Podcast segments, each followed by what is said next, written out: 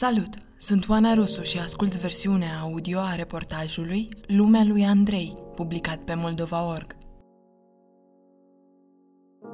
Acesta a fost realizat de jurnalista Tatiana Beghiu și editat de Ana Gherciu. Dacă ai îndrăgit reportajele noastre și îți place ceea ce facem, te invităm să te alături comunității noastre de susținători pe Patreon. Andrei s-a născut cu autism în Republica Moldova, la începutul anilor 2000, când acest diagnostic era cunoscut de prea puțini specialiști. El este și printre primii care au primit acest diagnostic în țară. Ana, mama băiatului, a trecut prin toate etapele durerii. Negare, furie, negociere, depresie, acceptare. Cu greu a ajuns la ultima etapă, când a învățat să se bucure de fiecare zâmbet al băiatului. Viitorul însă a rămas o mare necunoscută, unde nici statul nu e de ajutor. Este ora 6.20 dimineața. Încă nu s-a crăpat de zori, iar Ana e deja în picioare. Face micul dejun cât ceilalți din casă dorm. Se mișcă încet prin odăi, fără zgomot. Înainte să plece la serviciu, îi amintește soțului să-l hrănească pe Andrei, fiul lor.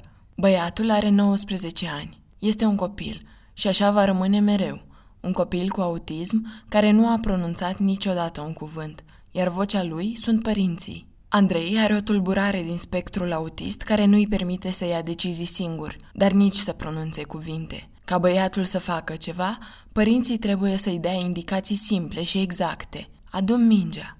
Iar dacă în casă sunt trei mingi, le va aduce pe toate. Indiferent de vremea de afară, Ana și Andrei ies zilnic la plimbare. Voi nu vă plimbați, ci alergați, îi spune soțul uneori, iar Ana își amintește de asta amuzată.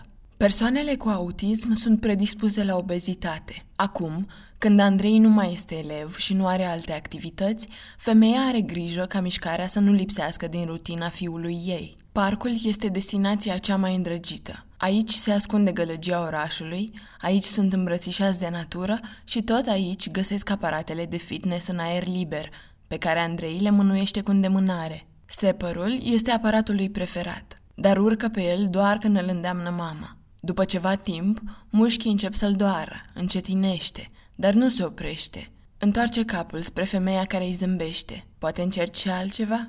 Era semnalul de care avea nevoie. În câteva minute, simte pe umăr mâna caldă a mamei care îi spune respicat. Hai, să mergem! Fața lui Andrei se luminează de încântare și urcă scările cu pași grăbiți. Adolescentul se desprinde de brațul ei când vede mai mulți porumbei. Aleargă printre ei fascinat, iar femeia îl îmbrățișează, îl sărută moale pe obraz și îi aranjează părul de culoarea spicului copt. După plimbarea din parc, Ana decide să încheie ziua într-o cafenea din apropiere. Îi spune la ce masă să ia loc, iar apoi să-și scoată masca și căciula. Andrei urmează indicațiile cu exactitate. Odată așezat, băiatul își îndreaptă spatele și privește curios în jur. Chelnerița pune pe masă un coș cu cartofi pai fierbinți și doi hamburgeri, pe care băiatul începe să le mănânce cu poftă, după ce mama îi spune Acestea sunt pentru tine. Acum, la cei 19 ani, Andrei are o rutină bine stabilită, pe care o respectă cu precizia unui ceas elvețian. Își aranjează lucrurile cu meticulozitate, așteaptă ca cineva apropiat să-i spună că mâncarea de pe masă e pentru el, iar orice decizie, pașii și acțiunile care ies din această rutină nu le poate înțelege fără explicațiile clare ale celor din jur. El trăiește într-o lume unde doar frazele bine definite au sens, iar liniștea și zâmbetul pe fețele părinților îl fac fericit.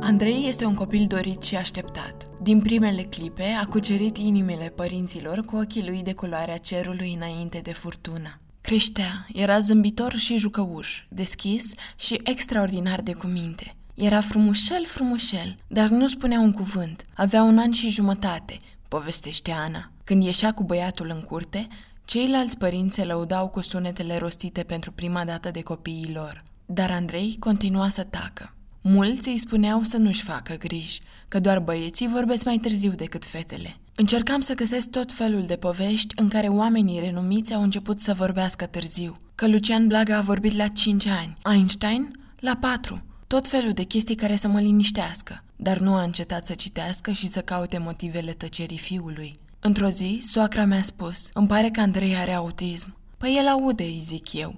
Nici nu știam ce e asta. Pentru mine, ca mamă, el era copilul perfect, numai că nu vorbea. Au urmat serii întregi petrecute în fața calculatorului în căutarea materialelor despre autism. Împreună cu soțul, citeau și reciteau simptomele. Nu acceptam, nu dădeam voie acestui cuvânt să-mi intre în casă, recunoaște Ana.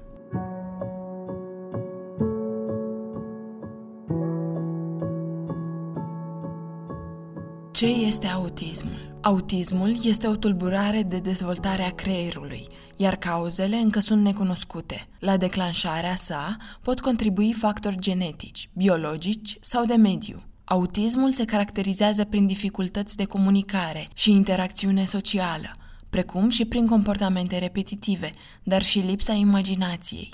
De aceea, de cele mai multe ori, persoanele cu autism sunt interesate de subiecte care nu necesită creativitate sau contact uman, de exemplu fizică, IT, matematică. Psihoterapeuții susțin că cei mai evoluați dezvoltă un soi de obsesii pentru ceva anume și sunt extrem de documentați, ca apoi să abandoneze brusc subiectul, ca și cum niciodată nu i-ar fi interesat. Dar dacă reușesc să rămână la același subiect, lucru foarte greu, ei pot deveni adevărate genii. Doar o mică parte dintre persoanele cu autism ajung să fie independente, de aceea, de sprijin au nevoie și adulții.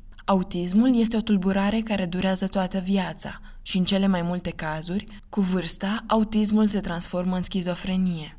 El nu are niciun simptom. Ce vreți, nu coincide, răbufnea ea, ori de câte ori apropiații încercau să o convingă că fiul ei, care o strânge în brațe, aleargă râzând spre ea, suferă de o tulburare de dezvoltare. Acolo era scris, nu atrage atenția dacă intră cineva în cameră, dar noi când intram, el se bucura, sărea la noi în brațe. Când vine cineva în ospăție, ei se retrag în colț și nu comunică.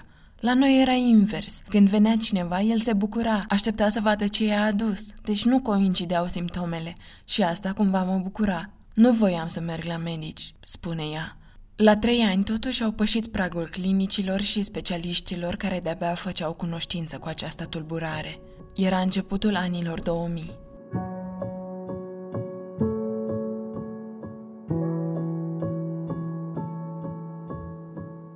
Simptomele care ar trebui să-i alerteze pe părinți. În primul an de viață, copilul pare perfect sănătos. Apoi se pot observa mici diferențe, abia sesizabile. De cele mai multe ori, rudele remarcă anumite simptome, spune Olga Guzun, mama unui copil cu autism. Cu toate acestea, Părinții preferă să ignore aceste atenționări și evită să consulte medicii, iar cu realitatea se confruntă când copilul merge la grădiniță, iar educatorii observă că acesta nu se integrează, nu socializează cu ceilalți copii. Abia atunci părinții consultă medicii.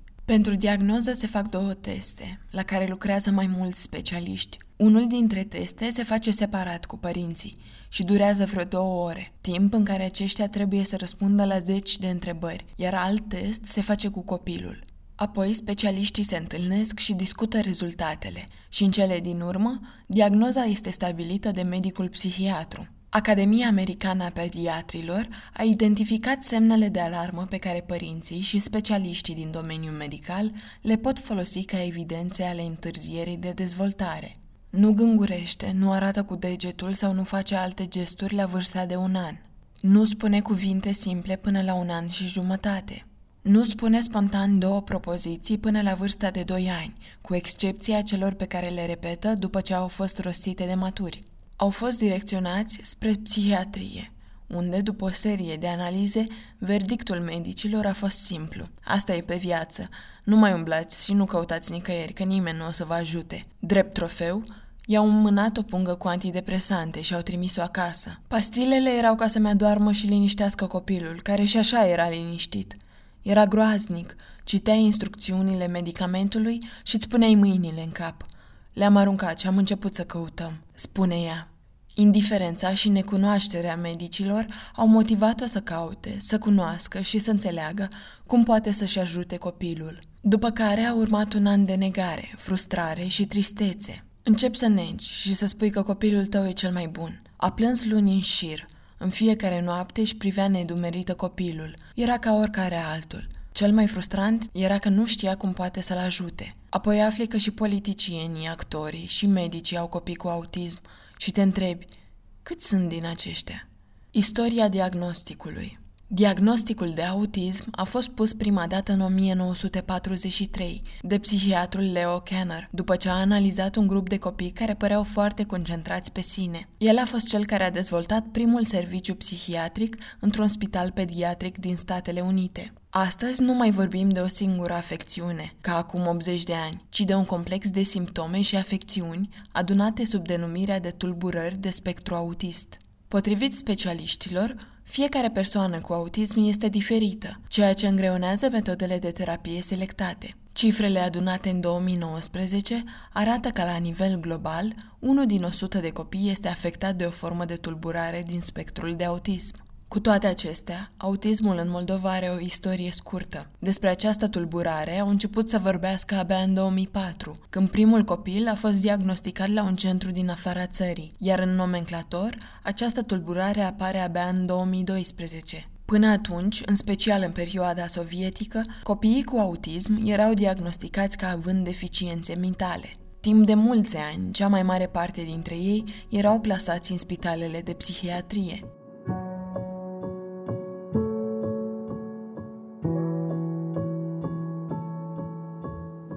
Nașterea celui de-al doilea copil a ajutat-o să-și revină și să-l înțeleagă și mai bine pe Andrei, care o urmărea curios când a venit acasă cu un ghemotoc în brațe. Andrei avea patru ani. Nu înțelegea de ce stă mama atât de mult cu acel ghemotoc, de ce ghemotocul produce atâta gălăgie, în special noaptea. Tot pe sora sa o găsește în căruciorul lui, în care își plimba motănașii când mergea la bunici în sat. Era ca o jucărie pentru el, mă gândesc eu, când a găsit căruciorul ocupat, era dezamăgit, dar peste o secundă a început să mă ajute să-l împing. Ne plimbam împreună și acesta a devenit un obicei frumos în fiecare după amiază, își amintește Ana. Dacă stătea mai mult timp să o adoarmă pe cea mică, Andrei aștepta răbdător lângă ușă, uitându-se întrebător. Într-o zi mi-a adus o cratiță goală lângă pat, semn că vrea să mănânce. Așa ne-am înțeles și ne înțelegem și acum. Încerc să-i ghicesc poftele, spune femeia. Andrei nu o grăbea. El nu lăsa să se vadă că îi lipsea uneori atenția când sora făcea nazuri. El stătea cu minte lângă ușă ca mama să o poată adormi,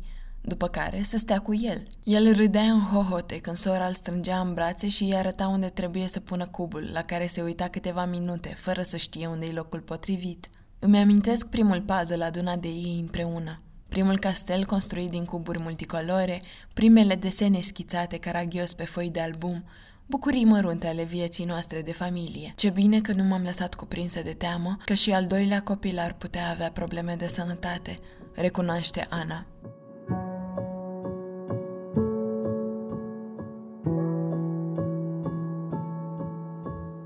Terapia ABA Deși autismul nu se tratează, terapiile pot să contribuie la dezvoltare. Primii șapte ani sunt cei mai importanți în viața unui copil cu autism. Până atunci, circuitele neuronale s-ar putea forma cel mai bine. Analiza comportamentală aplicată, adică ABA, este considerată singura metodă de terapie eficientă. Asta presupune stabilirea cauzelor comportamentelor atipice și instruirea persoanei prin stimularea reacțiilor pozitive. Cu alte cuvinte, în mod obișnuit învățăm din greșeli. Copilul căruia îi se cere să arate o cană și va încurca ținta, pe viitor va indica obiectul corect pentru că îi se va spune exact unde a greșit și va ține minte greșeala. În ABA, copilului îi se va arăta cana cât mai exact și cu fiecare lecție îi se vor da tot mai puține detalii ale indicației, până când va memoriza obiectul. Autismul îți garantează un singur lucru. Nu se tratează, Însă de tipul și forma sa depinde cum are să crească și are să se dezvolte copilul tău datorită terapiei. De aceea, când Andrei avea 5 ani, părinții îl duceau la logoped. Ulterior, au găsit un specialist ABA. Aproape nimeni atunci nu știa de ABA. Specialistul care făcea terapia a lucrat cu copilul unui ambasador american. Erau activități care nouă ni se păreau banale, adică strângerea unui puzzle din patru piese. Și acum țin minte vaca aceea. Andrei stătea cu piesele în față și nu înțelegea ce trebuie să facă, până i-am arătat imaginea completă, povestește Ana. Specialiștii stăteau ore în șir cu Andrei, încercând să-l facă să rostească diferite silabe. El le rostea, dar fără să le dea vreo valoare. Pentru el erau doar niște sunete de care aveau nevoie adulții. Psihoterapeuta comportamentală și coordonatoarea la SOS Autism, Elena Kotsova, spune Un copil cu autism este ca orice copil, doar că puțin diferit. Ei trăiesc într-o lume a lor frumoasă și poate chiar mult mai interesantă decât a noastră. De aceea, dacă vreau să-i atrag atenția, trebuie să fiu mai imprevizibilă, mai interesantă, mai bună decât în lumea lui unde se simte în siguranță. Copiii cu autism nu pot privi în viitor. Ei nu știu care va fi rezultatul final al unor acțiuni mai îndelungate. De aceea, trebuie să explicăm exact, să-i spunem, acum noi facem asta, ca să primești ceea ce dorești. El te va înțelege și va face ce-i ceri. Terapiile se fac nu de dragul terapiilor, ci pentru a le ușura viața. Scopul nostru e de a integra în societate și a ajuta să se descurce singuri, fără părinți, dădacă, terapeut. O lecție de terapie ABA costa atunci 20 de dolari americani. Bani mari pe care nu și-i putea permite fiecare. Citeam că trebuie să fac zilnic câte șase ore de terapie ca acestea să fie eficiente. Vă dați seama cât trebuie să plătești? Apoi a venit timpul să-i stabilească gradul de dizabilitate. Din prima lui pensie de 600 de lei au cumpărat o bicicletă. De atunci, în fiecare lună, Ana îi cumpără din banii lui câte ceva bun care să-l bucure.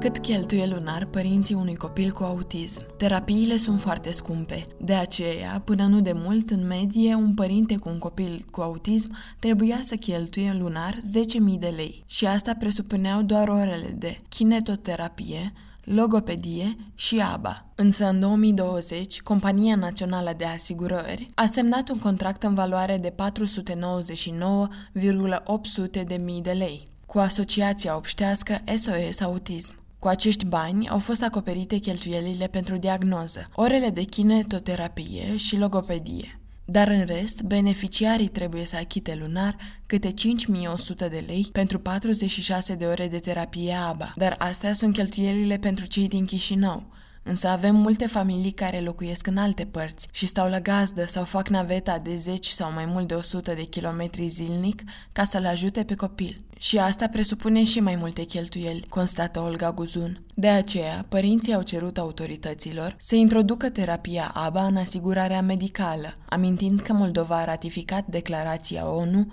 asupra drepturilor persoanelor cu retard mental în 1971 și cea asupra drepturilor persoanelor cu dizabilități în 1975, dar și alte declarații legate de drepturile omului, care trebuie luate în considerare. În 2016, în Statele Unite ale Americii, după lungi dezbateri, au aprobat decontarea orelor de terapie ABA în toate statele – Costurile pe durata vieții fiecarei persoane cu autism sunt estimate la 3,2 milioane de dolari americani, inclusiv costurile medicale și de tratament pentru familiile care întrețin persoana cu autism, precum și costurile pentru societate, cum ar fi pierderea productivității. Experții au estimat că terapia ABA poate reduce aceste costuri, deoarece copiii care primesc tratament timpuriu au mai puține probleme de adaptare, acest lucru permițându-le să dețină un loc de muncă și să plătească taxe în viitor.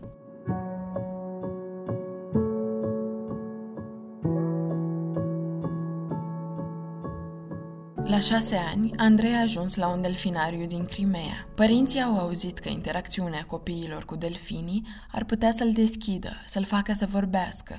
Ajunși acolo, au aflat că nu erau singuri în căutarea minunilor. Cel mai mult a marcat-o pe Ana un adolescent cu paralizie cerebrală, pe care părinții îl hrăneau cu lingurița. Când vezi necazurile altora, îți dai seama că necazul tău e foarte mic. Acest lucru m-a ajutat să mă pun pe picioare și să nu mă mai plâng de milă, că de plâns am mai plâns de multe ori, zâmbește cu tristețe Ana. După delfinariu, părinții lui Andrei și-au promis să nu mai aibă așteptări, să nu viseze la minuni, dar să încerce să-l facă pe Andrei să fie fericit în fiecare zi. Au călătorit cu el, s-au plimbat ore în șir, au gustat tot felul de delicii, au râs împreună, s-au îmbrățișat și au încercat să-i ofere tot timpul liber pe care îl adunau, iar Andrei se prăpădea de râs când trenul pornea, avionul decola, porumbeii își luau zborul, cartofii se prăjeau în uleiul încins și toți din casă zâmbeau. Îi place ca în jur să fie armonie și asta te face să te gândești că lucrurile din capul lor sunt mai organizate decât cele din capul nostru. De aceea, de multe ori, dacă vrei ca el să facă ceva, trebuie să-i arăți, explică Ana. Anume așa Andrei a învățat să brodeze, să sape în grădină, să-și lege și returile și multe altele. La începutul anilor 2000, după ce acceptaseră diagnosticul, părinții lui Andrei erau entuziaști. Considerau că pot schimba lucrurile, iar oamenii vor fi toleranți și copiii cu autism nu vor fi ținuți departe de ochii lumii. Dar paradoxul e că puține lucruri s-au schimbat și deși mulți sunt mai informați și înțelegători, mai sunt cei care folosesc cuvântul autist în formă de ocară. Acest lucru doare, mai ales că ei nici nu știu ce simt și cum trăiesc aceste persoane, constată Ana. Cazul deputatului Vasile Bolea la începutul acestui an, deputatul socialist Vasile Bolea a catalogat intenția de autodizolvare a Parlamentului prin votul a 67 de deputați drept invenția unui autist băgată pe gât. Criticile nu au întârziat să apară.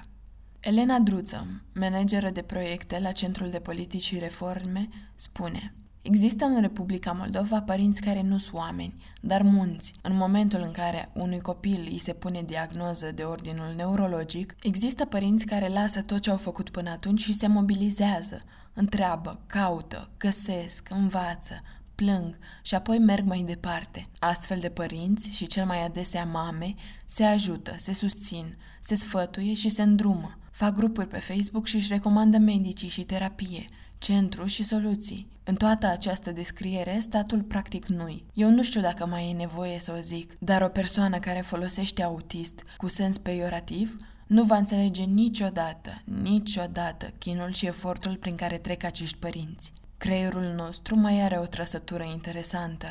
Neuronii pe care noi folosim mor. În unele cazuri, asta e vizibil. Daniela Terzi Babăroșie, psihologă, spune în lumea civilizată se alocă fonduri din buget pentru a ajuta oamenii, toți oamenii, dar cei diferiți în special, să ducă o viață decentă. Pentru asta se instituie ministere, agenții de incluziune socială, se scriu strategii de dezvoltare a țării prin prisma drepturilor omului, dar la noi deputații poreclesc alți deputați, numindu-i autist, cu intenția clară de a-i ofensa, obligația de a fi om – Asta și include în fișa postului pentru toți, dar în special pentru cei care decid cu privire la calitatea vieții cetățenilor. Sau un examen la omenie? Doina German, președinta Comisiei Parlamentare pentru Drepturile Omului și Relații Interetnice, spune Copiii și adulții care suferă de autism, părinții acestora, toți cei care îngrijesc persoane cu autism, merită scuze publice de la deputatul Vasile Bolea.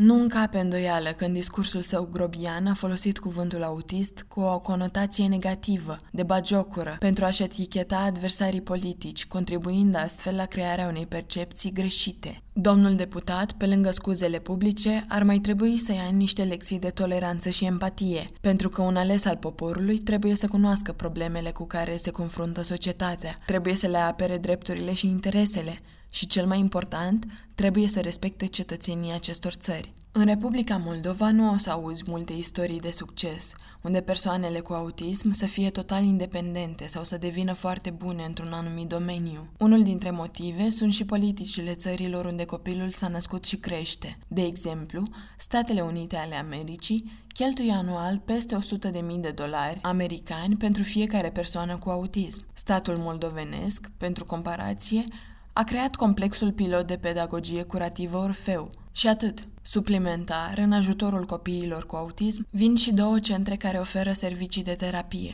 Dar acestea nu sunt meritele autorităților publice, ci ale unor asociații, majoritatea lansate de părinți. La 18 ani, totul se oprește. Statul nu s-a mai gândit ce ar putea urma. Acum discutăm și încercăm să pregătim câteva grupuri la școlile profesionale, dar nici nu poate fi vorba de colegiu sau universitate. Nu pentru că nu ar putea, ci pentru că nu e nimic, doar dacă părinții vor vorbi cu fiecare profesor, instituție, așa cum au făcut-o mereu, spune Olga Guzun, manageră la Asociația Obștească SOS Autism, dar și mama unui copil cu autism. Tinerii cu autism au nevoie de școli profesionale și de proiecte care să faciliteze încadrarea acestora în câmpul muncii. În lipsa acestor servicii, ei sunt nevoiți să rămână izolați acasă, fără perspective. Anul trecut, Ana l-a dus pe Andrei la o școală profesională, apoi alta. Nimeni nu avea nevoie de un student care nu vorbește. Poate căutați în altă parte, poate îl țineți acasă, dar cine va sta la ore cu el? Erau întrebările la care încerca să răspundă cu răbdare și zâmbet forțat. Aceasta a fost o nouă luptă care a trebuit să facă față, o nouă ușă pe care a trebuit să o deschidă pentru băiatul ei. Într-un final, a reușit să-l înscrie la o școală profesională de croitorie, unde a învățat o lună. După care profesoara mă sună și îmi spune să vin să-l iau, că stă închis și nu știe ce să-i facă. Nu pot să o învinovățești, că ea nu e pregătită pentru asta. Încearcă să se liniștească Ana. Astăzi, părinții lui Andrei sunt resemnați, dar au o mare frică. Viitorul îndepărtat al fiului lor, că nu vor reuși să-l integreze în vreo activitate, că anii vor trece, iar copilul va rămâne la fel de dependent de indiciile pe care îi le dau ei. Visul meu e să creăm case comunitare pentru tinerii cu autism, unde să poată sta toată ziua și să interacționeze între ei, să facă mâncare, curat, să lucreze prin grădină, iar un supraveghetor să-i ajute și să le arate cum se face una sau alta, ca să nu mai stea izolați în case.